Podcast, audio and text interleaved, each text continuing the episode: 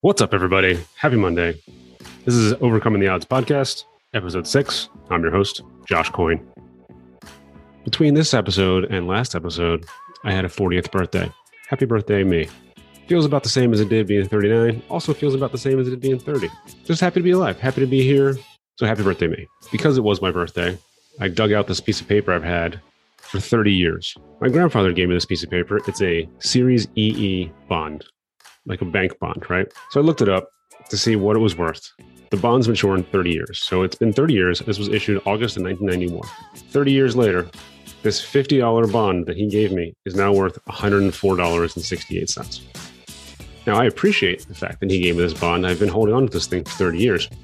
But what is really just kind of screwed up is to give a bond to someone who has, at that time, the life expectancy was like, whatever, not much past 10 years old. And at that point, I was 10 years old. My grandfather gave me a $50 Series EE that would mature when I'm 40 years old. Now, I'm 40. I made it. I'm here. We did it. But it's kind of a tone-deaf gift. You know what I mean? Like, just give the kid the $50 that he can use then. Like, that would have made more sense to me. Like, yeah, cool. Thanks for the thing that I had to hold on to and hopefully find 30 years later. Give the kid a gift. Cool. That's nice. Maybe not something that's going to take 30 years to actually play with. Make a 10-year-old happy instead of a 40-year-old kind of sour about it. Anyway, so this episode is episode 6, as I said. And in this episode, I talked to a friend of mine that I met snowboarding in the early 2000s. He and I worked at the same resort in California. We were both instructors, snowboard instructors, obviously. And he's the first and only person I've ever met who also has cystic fibrosis. So another CF guy who had a very different path than I. When I was 26, my lung function really started to go downhill. And I'd get sick here and there. Like, I'd get my pneumonias, but I learned how to treat myself with antibiotics at my desk. I'd have an IV sitting at my desk. And while I was working, I actually got a call for a transplant. Well, I woke up in the morning and I've got a tube down my throat, and the nurse looks at me and she goes, "You didn't get the transplant. The lungs were damaged. They were too bruised. They didn't want to transplant them into you because then you'd really struggle. You might not make it." It took 18 months for the next transplant. I think my lung function was down to like 13%. I couldn't even really take care of myself anymore. If I took a shower, it felt like I was drowning. In this episode, Jason and I talk about thinking positively, snowboarding, living life to the fullest, and a whole lot more coming up after the break. Enjoy this episode with my friend, Jason Shields. This podcast is brought to you by Gaming VPN. If you don't have a VPN, you should definitely download Gaming VPN for, gaming and streaming. Stay secure online all the time. It's only available on iOS. Go to gamingvpn.tech. I'm Josh Coyne, and this is Overcoming the Odds Podcast.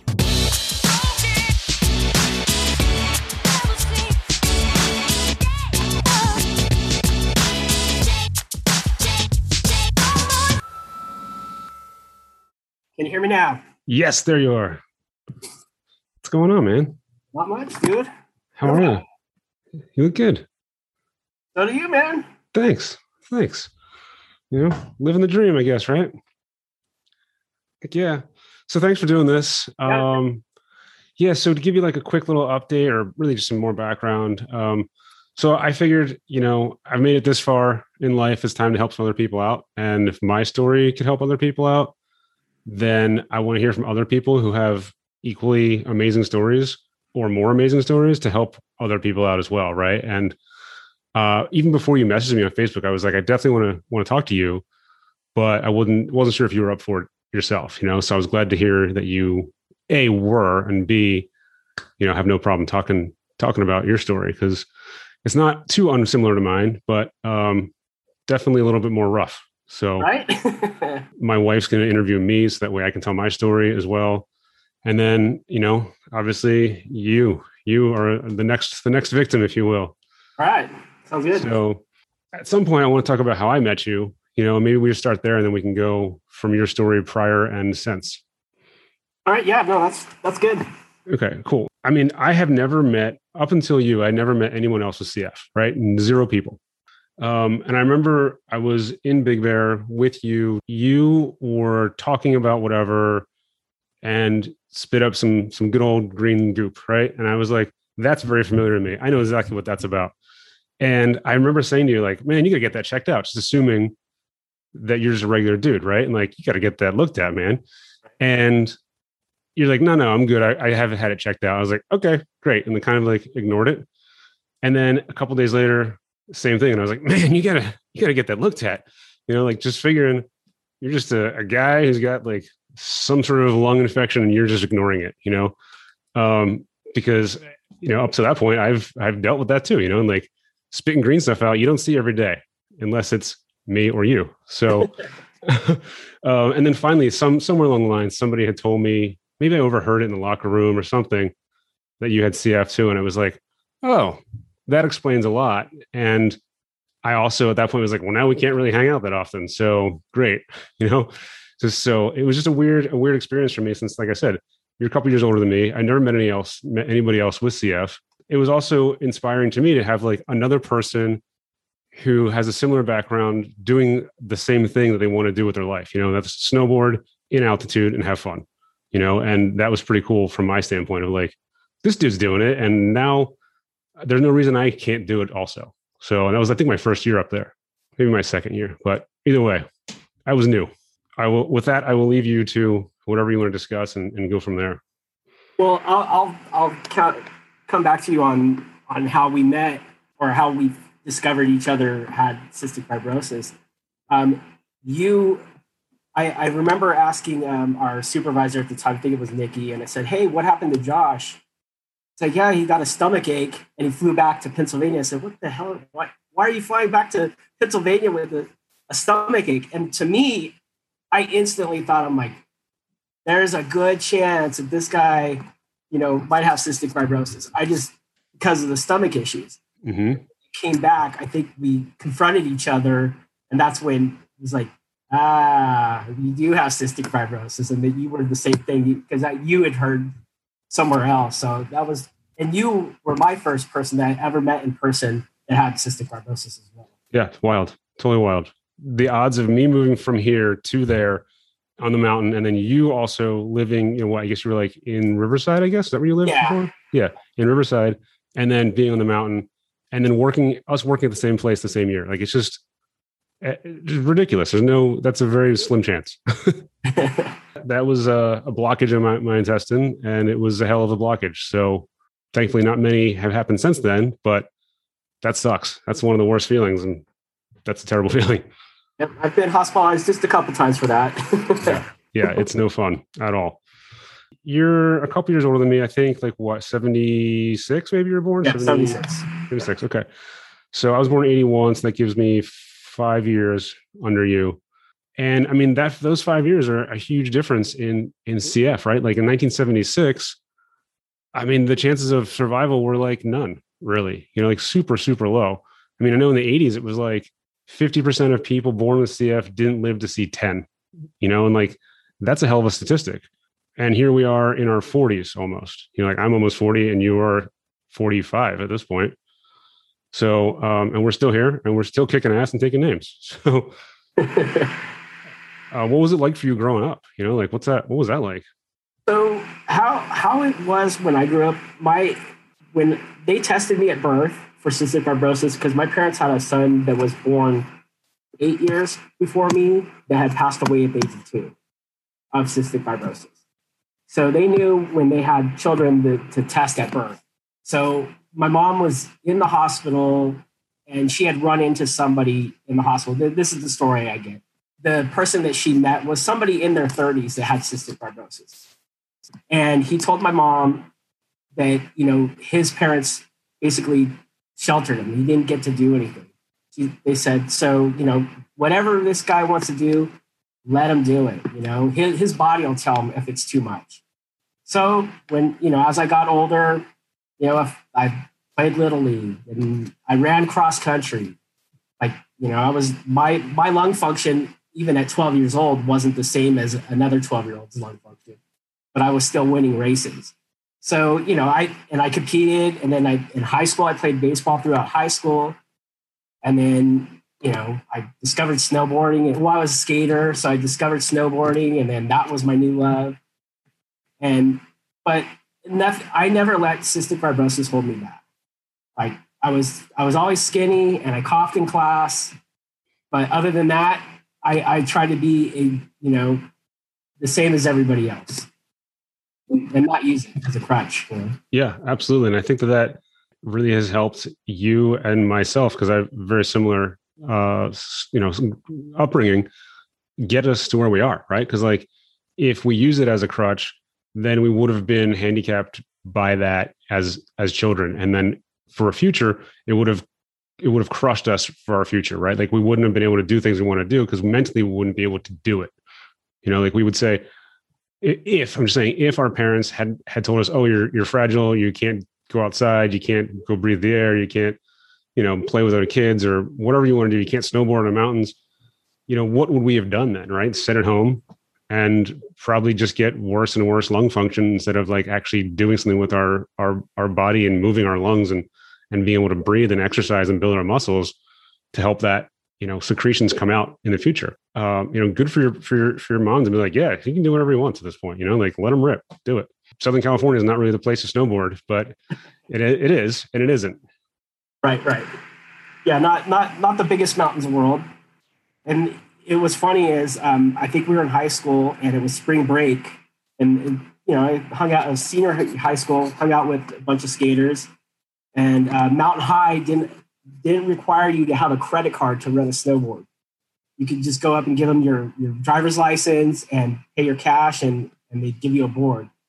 And if they wouldn't have done that, I probably would have never snowboarded.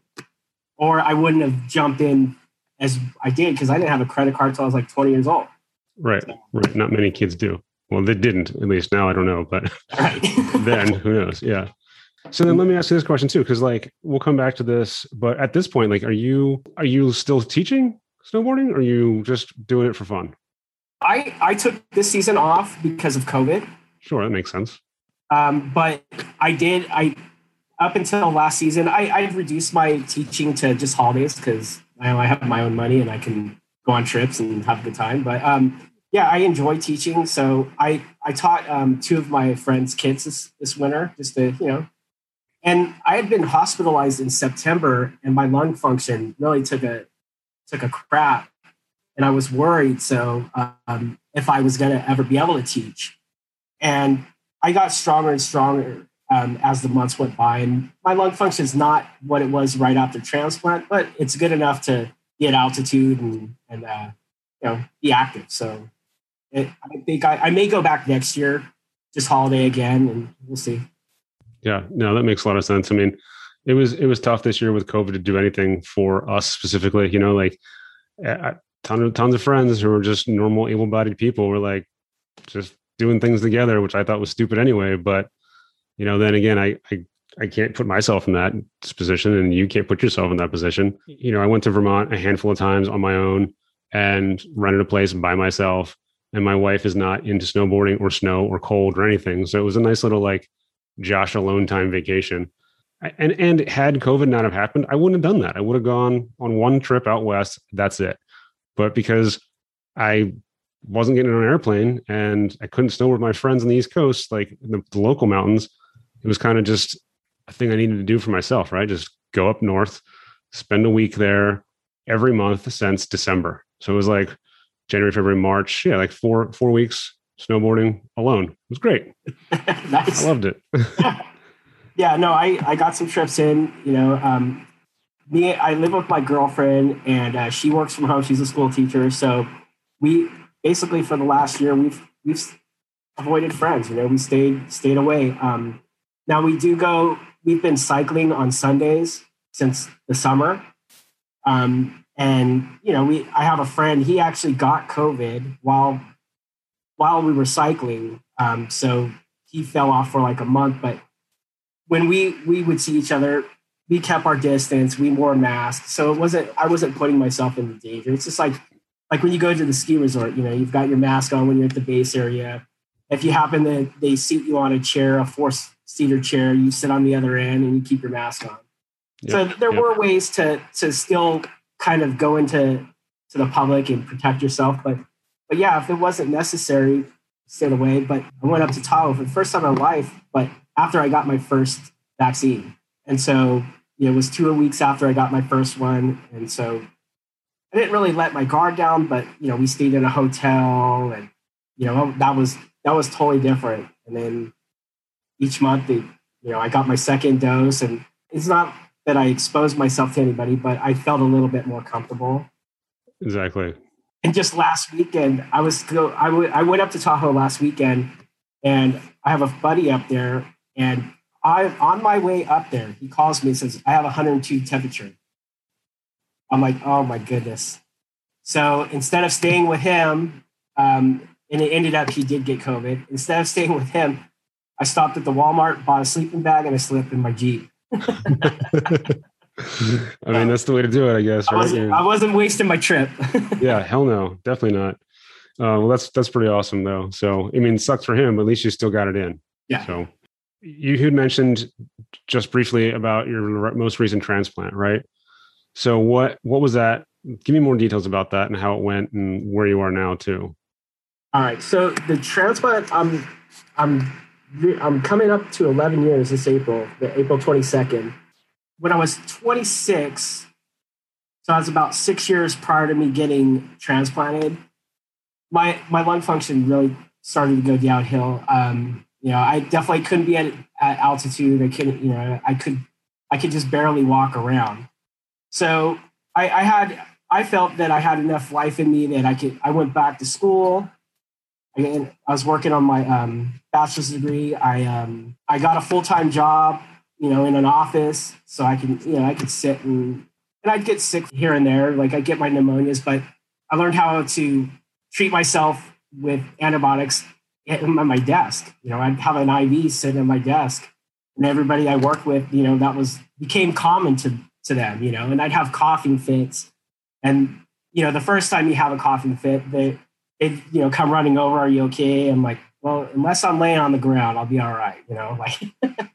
So, but I worked and I went to school, and while I was working, they told me, hey, one of the doctors I met with, he said, have you ever considered transplant? And I'm like, no. He's like, well, you should, maybe you should go down to San Diego and visit the transplant team down there and see what they have to say. So I said, yeah, sure. So I think probably about 6 months after that meeting, I started going down to San Diego, and they did a bunch of assessments on me to see where I was. And they kind of broke it down to me. It's like, it's not really, they don't give you transplants based on how long you've waited on a list. It's more like, do you need it now or not? So they said it could be a while because your numbers are still too high. I'm like, okay, so I would just go down there and go check in. But I started getting sicker. And instead of going to my doctor, I lived, 90 miles outside of San Diego. Instead of going to my local doctor, I started going down there for my hospitalizations because just the care was better. It was a cystic fibrosis center. And so they were, trying to just keep my weight up and keep me healthy enough. And about 18 months before I got my transplant, I actually got a call for a transplant. So, it's 6:00 at night. I'm living with a buddy. I get the call. I call my parents. I'm like, hey, I just got the call. We're heading to San Diego. I call my best friend. I said, hey, Josh, we're going down to San Diego. It's going on. So he goes, all right. So him and his wife lived in Orange County. I lived in Riverside. My parents lived in Hemet. We three separate cars all head down to San Diego. I'm on the phone with Josh, probably the most of the trip down there, crying my eyes out. Because, it's scary. You don't know if you're going to live. Like, people die just from the surgery. So that was pretty traumatic in itself. So saying goodbye, I get down to the hospital. There, everybody's there. Say goodbye to my parents. Say goodbye to Josh and his wife. And they take me back. And, they hooked me up to all these IVs and stuff and take me into the operating room. And they put me out. Well, I woke up in the morning and I've got a tube down my throat. And the nurse looks at me and she goes, "You didn't get the transplant." And like, I had this thing in my mouth. So I'm like, oh man, that, you know, whatever. And so finally they come, like I'm strong enough for them to pull it out so I can breathe on my own. Then she goes, well, the lungs were damaged. They were too bruised. They didn't want to transplant them into you because then you'd really struggle. You might not make it. So I'm like, okay, well, that's good. You know, at least they didn't kill me. So yeah, at least they didn't force it, you know, and like, right. Just say, hey, well, he'll probably be okay. You know, at least the doctor knew enough to be like, no, this isn't happening. So I called that my dry run. You know, I got the emotional experience. I got, you know, what it feels like to wake up after transplant, except for I just didn't get the lung. So I wasn't defeated by that, but so I just said, okay, well, it's coming, you know, wait for the next set. And I really started to get sick. It took 18 months for the next transplant. Or next call, and I was getting worse and worse, and I think my lung function was down to like 13%. Jeez. And my weight was like 98 pounds. And finally, I was at my parents' house, and I got the call. So, because I couldn't even really take care of myself anymore. It was like if I took a shower, it felt like I was drowning. So I got the call. We went down there. It was midnight. They said, or it was 8 o'clock at night. And they go, we're going to transplant you at midnight. I'm like, okay. So they get me all ready again, say goodbye again. And they take me back. And I woke up in the morning. Same thing. I got the tubes down my throat. And like, I knew something was different. Even with the ventilator, you know, tube down my throat, I could breathe. I felt I could breathe better right at that second than, you know, midnight the night before. My doctor, my transplant doctor, he's not the actual surgeon, but my doctor comes in and he goes, squeeze my hand. And I remember squeezing his hand. He goes, not strong enough. I'm going to come back in a couple hours. Try to breathe. So I remember, like, you know, I was tired from the medication, but I just kept breathing over top of the ventilator. So he came back in and I squeezed. He goes, okay, you're good. So then they pulled it out and I took my first breath. And that was cool. Like, you know, I was worn out, but it didn't matter. Like, I knew, I'm like, all right, this is going to work out.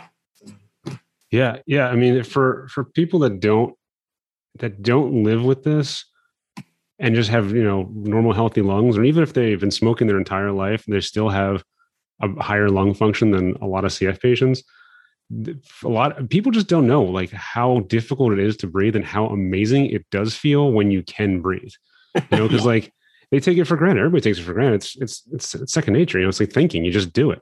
Right. But when you cannot physically breathe and then you are given the ability to breathe at a future date, better than you have ever remembered breathing.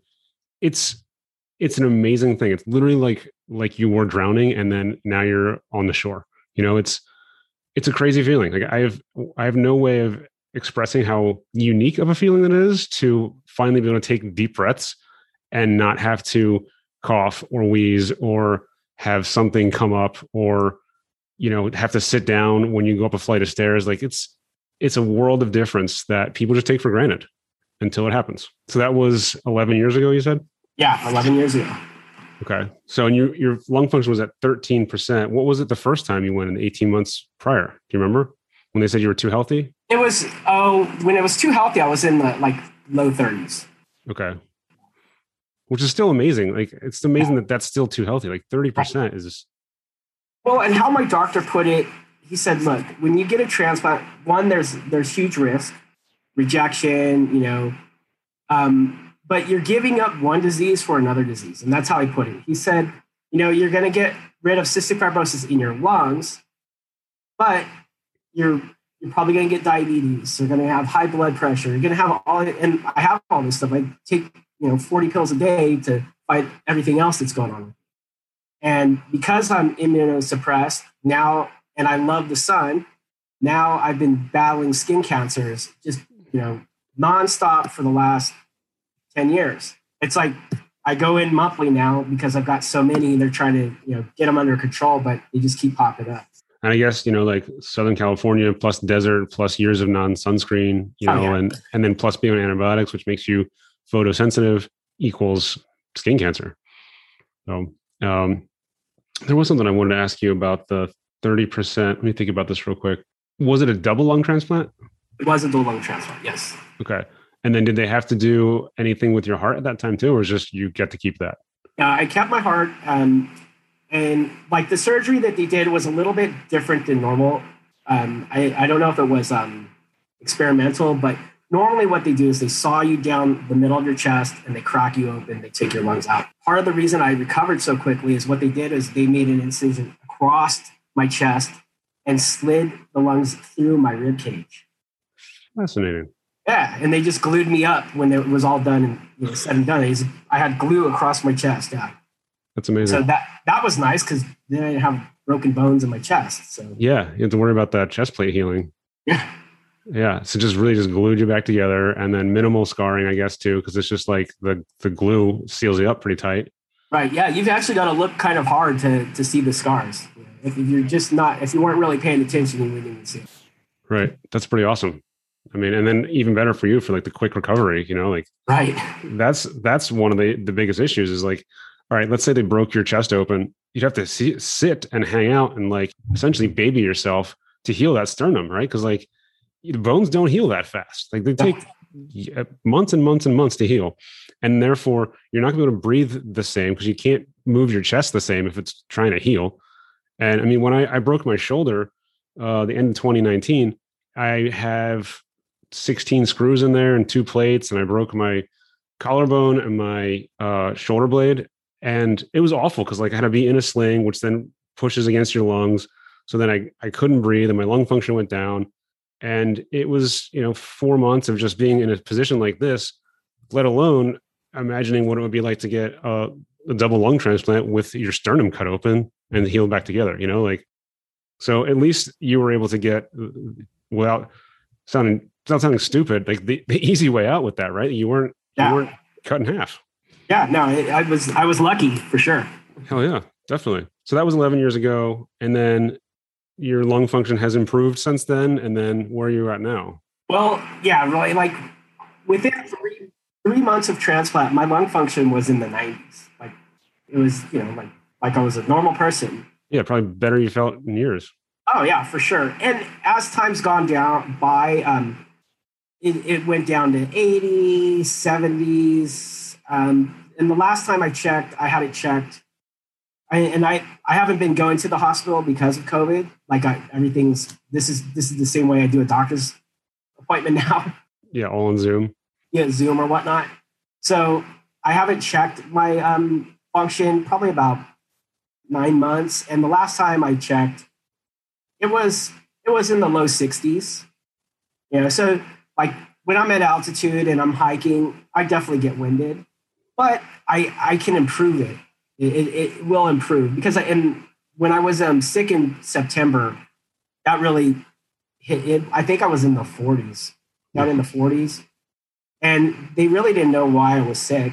I think it was fungal. So they've been treating me with antifungal stuff for the last 6 months. That's something new that I've recently found out about, not for myself yet, but I'm in a trial where basically I just get a throat culture every 6 months and they put in a thing. And there's some study here at Philadelphia where they're doing fungal testing for CF specifically. And they had asked me to be part of the trial. So I usually say no to all the trials of everything my entire life. I say, forget it. I'm not doing it. But this one, I felt like it was easy enough, number one. Number two, I've come to this point in my life where I've decided to help more people than I was previously willing to do. And if this could help other CF patients, then cool, I'm all for it. So that's why I decided to just go with it. And maybe the nurse caught me on a good day. You know, like she asked me the day before, I've been like, forget it. But she caught me on a good day. So yes, I mean, that's a pretty crazy story in general, like double lung transplant and still, you know, being able to hike in high altitude. I mean, that's pretty awesome. That's always the goal, is like continue your life as best as you possibly can, right? Like quality of life is where it's at. If you're going to end up having to take, you know, 40 pills a day and do nebulizers 3 times a day and all this other stuff we have to do. As long as your quality of life is worth it, then it's worth it still. So what's the next step for you at this point? I saw you got a season pass somewhere. I saw that on Instagram, right? Like that's pretty great. I mean, I'm working on my career.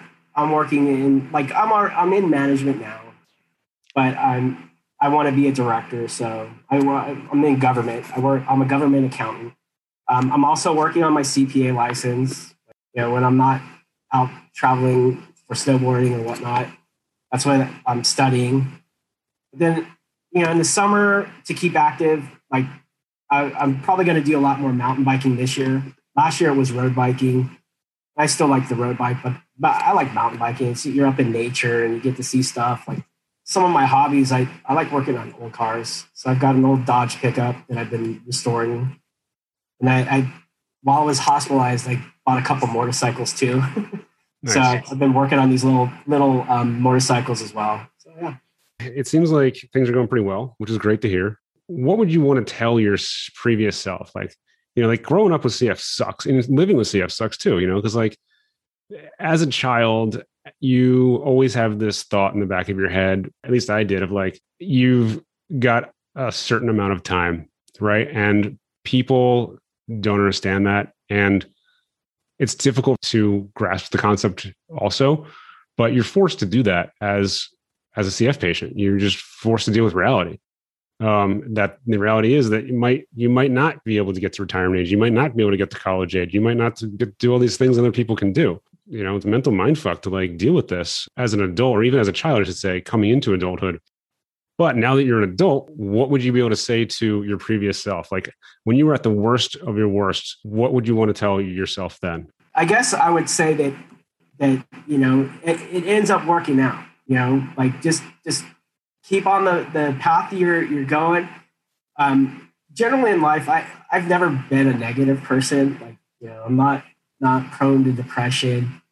I know that when I had to move back to my parents for that year and a half before I got my transplant, I started, I still tried to keep positive, and make sure I was laughing and whatnot. I got a little, my mom and dad said that, they could tell that I was getting a little bit depressed, but I held on and just see it through. You're going to be okay. If I could go back to my 5 or 6-year-old self, I would tell him, make sure you take your damn pills. I was so bad as a little kid taking enzymes, and I would always have stomach aches. I didn't get stomach blocks till high school, but that was also because I didn't take my pills properly. I know that your stomach issues are completely and way worse than mine ever were, but I wish that either myself at 6 years old, somebody needed to say, hey, Jason, take your pills, and 2 things are going to happen. 1, you're probably not going to have stomach aches, and 2, you might grow a little bit, because you might be absorbing some of those nutrients. But that as a little kid, that's what I wish somebody would have told me. It's hey, take your pills, please. Yeah, and those are important things for kids to If you want a kid to do something, tell them they're going to grow. Period. That's it. Oh, cool. No, this will be a shrimp. All right. Yeah, exactly. So yeah, that was one of the things that I always did. I was really diligent and very, very strict about all of my medications all the time.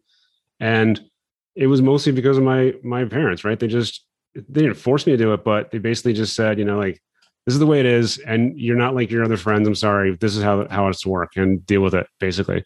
And I would be able to tell the difference of if I didn't take it or if I did, and I didn't like the results if I didn't. So it was just easy enough to be oh, all right, well, this is what we do. Like you said, my stomach was always an issue for me. It's always in the back of my mind of it could be right around the corner. I could get a blockage any day, but thankfully I watch what I eat. And then also TMI, laxatives are great. Take a laxative once a month, just get rid of all that stuff that's in there. Blow it out. And it's blow it out. Exactly. So, but yeah, it's a hell of a thing to have to live with. And, it's good for you too, to be overly positive. That's kind of been my motto as well, is just be positive, think positive. Your brain feeds your body. And if your brain tells your body that everything's going to be okay, you're going to be healthy, you're going to live forever, whatever, your body believes it. It doesn't have a choice, you know, like the computer is telling the machine to run, and that's how it works. This was the hand that we were dealt, you know, like you got to play it or you can fold, you know, and that, I don't know how much you pay attention to the CF world. Like I have a couple CF friends, you know, online friends, and I've been in those CF rooms where you've got the half empty and the half full, and the ones that are half empty, they're usually the sickest, you know, because mentally they're not strong. You know, they're the victim. It's like, well, you know, if you want to be the victim, then, you know, just generally they kind of just lay in bed all day and they end up dying way before they should. And then you have the people that then are like, this is just part of me, and I'm going to do as much as I can with this and, you know, live my life. Yeah, absolutely. I purposely avoided all CF things, really. I just avoid it because of that reason, because I've been able to figure out a coping mechanism that works for me, which up until recently was really just denial, quite honestly. It was like, all right, I take my medication. This is the way my life is. I do everything I have to do. I see my doctors when I have to see them. But I couldn't even talk about CF to people because I didn't want to deal with it. Like I didn't like, it was part of the coping, right? It's like, this is just denial. I cannot, if I don't talk about it, it doesn't exist. Even though I'm doing all the medication, doing everything I need to, so that way I can exist for a longer period of time. So it's kind of like a weird juxtaposition of thinking it doesn't exist, but at the same time, acknowledging that it does. And it worked. I mean, it worked well for me. But yeah, that's the reason I avoid all that stuff. And like my mom sends me some emails once in a while about like, you know, things that CF Foundation is doing, or I just delete it. I honestly don't even read it. I'm like, okay, thanks, Mom. Delete, the end. Yeah. And she's asked me, she's like, do you read that stuff? Nope, sure don't. Like you said, that's the exact reason why. I don't want to have what those people have in their brain put into my brain. You know, like those glass empty people. I'm like, I just don't want it. You know, and that's why I'm happy to see you still doing cool shit, you know, like snowboarding, buying motorcycles, fixing cars, you know, like living your life as best you can and doing what you want to do. You know, like that's what it's about, is doing everything that you can do to the extent you can do it.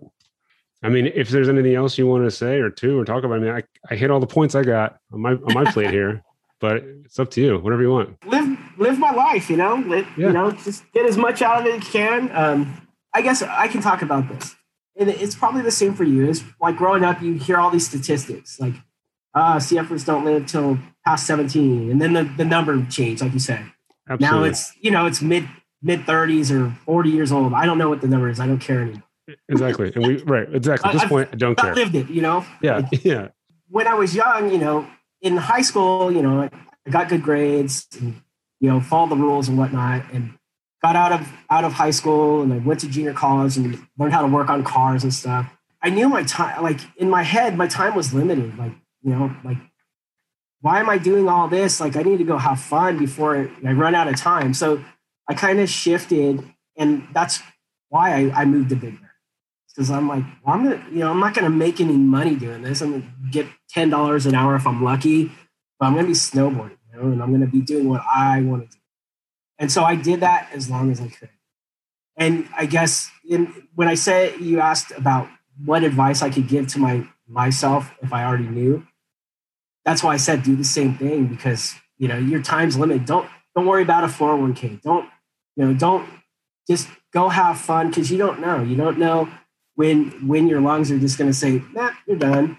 You know, and fortunately I did get the transplant. So now I've got the transplant, and the statistics post-transplant aren't good. I've already outlived those too.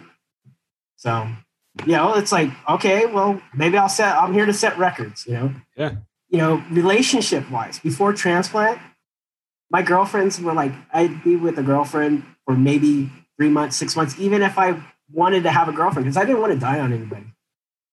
That was the sole reason I didn't really get in relationships, because I didn't want to die on somebody. And now... I mean, yeah, I was gonna say that's a shitty thing to have to think about. You know, it's especially so young. You know, like maybe when you're 70, 60, all right, 80, sure, but when you're in 20 and in your teens, like that's a shitty thing to have to think about. It just isn't right. But, you know, at least you thought about it. And, you know, you were a nice enough person to think of other people. Right. Because like you would be dead and it wouldn't matter. You wouldn't care. You're gone. But that other person would have to live with that for the rest of their life. But because you had the foresight to be like, you know what? I don't want to be the person who leaves this person because I died on them. That's not cool. So you just dump them instead. Yeah, hurt them before it gets too bad. Yeah, exactly. But I'm with you too with the you know, living your life, and that's why I was in Big Bear also. You know, like I left here when I was 17. I graduated high school and said, "See you later. I got better things to do," and I barely graduated high school because of a similar reason of like I don't want to be in school. I've got too much fun to go through, and I don't know how long it's gonna last. So let's just have fun. And, you know, it's been great. I've learned a lot of stuff. I've had a lot of great experiences. But up until this past year, really 2 years. Yeah. This past year, I didn't know how to save money. Like I just had no idea, you know, like never planned for retirement. No, I still don't have a 401k. Like I just didn't know how to do it because it wasn't an option. It wasn't like, hey, you're going to retire someday as an old man. So you might as well start saving money for it. Nah, wasn't anything that I thought about prior. And the past year was the first year I was like, all right, I'm going to just start saving money and prepare, you know, make up for the past 40 years of not saving money. It's another thing that regular ass people don't think about, you know, but at the same time, how much fun are they having? Probably not as much as we did. I talk to people all the time. Like I'm not afraid to share my story. So like if I'm on a chairlift or, you know, like people at work or whatever, I always tell them, and then if they want to dig deeper, you know, and ask me questions, I generally do. And usually when I tell them like all the stuff I've done in my life, you know, they're like, I think that, you know, thinking that your time is limited, you end up living a couple lifetimes, you know, because you do so much stuff. Like, you know, the only regret I have is I never moved out of the state.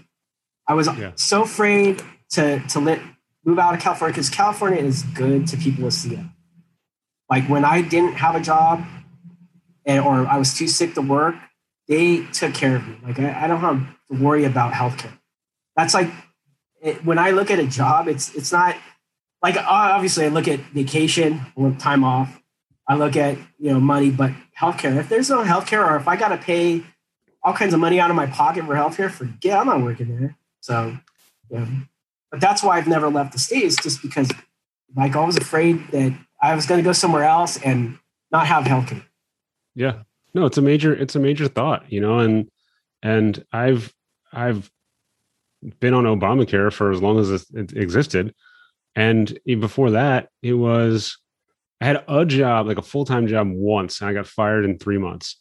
And that was enough. Yeah, I know it's ridiculous. And it was enough to get me into COBRA at the time. So like, cause I had insurance to the job and then they fired me and then I got on COBRA for a year and that was ridiculously expensive. And once I got off of that and Obamacare started to like actually work for me, then I was able to get on that. And I've been on it ever since. It's been really good for me. Like I had been rejected previously and it's been great. So thankfully for that, I haven't had to really figure out how to get a job and work for other people.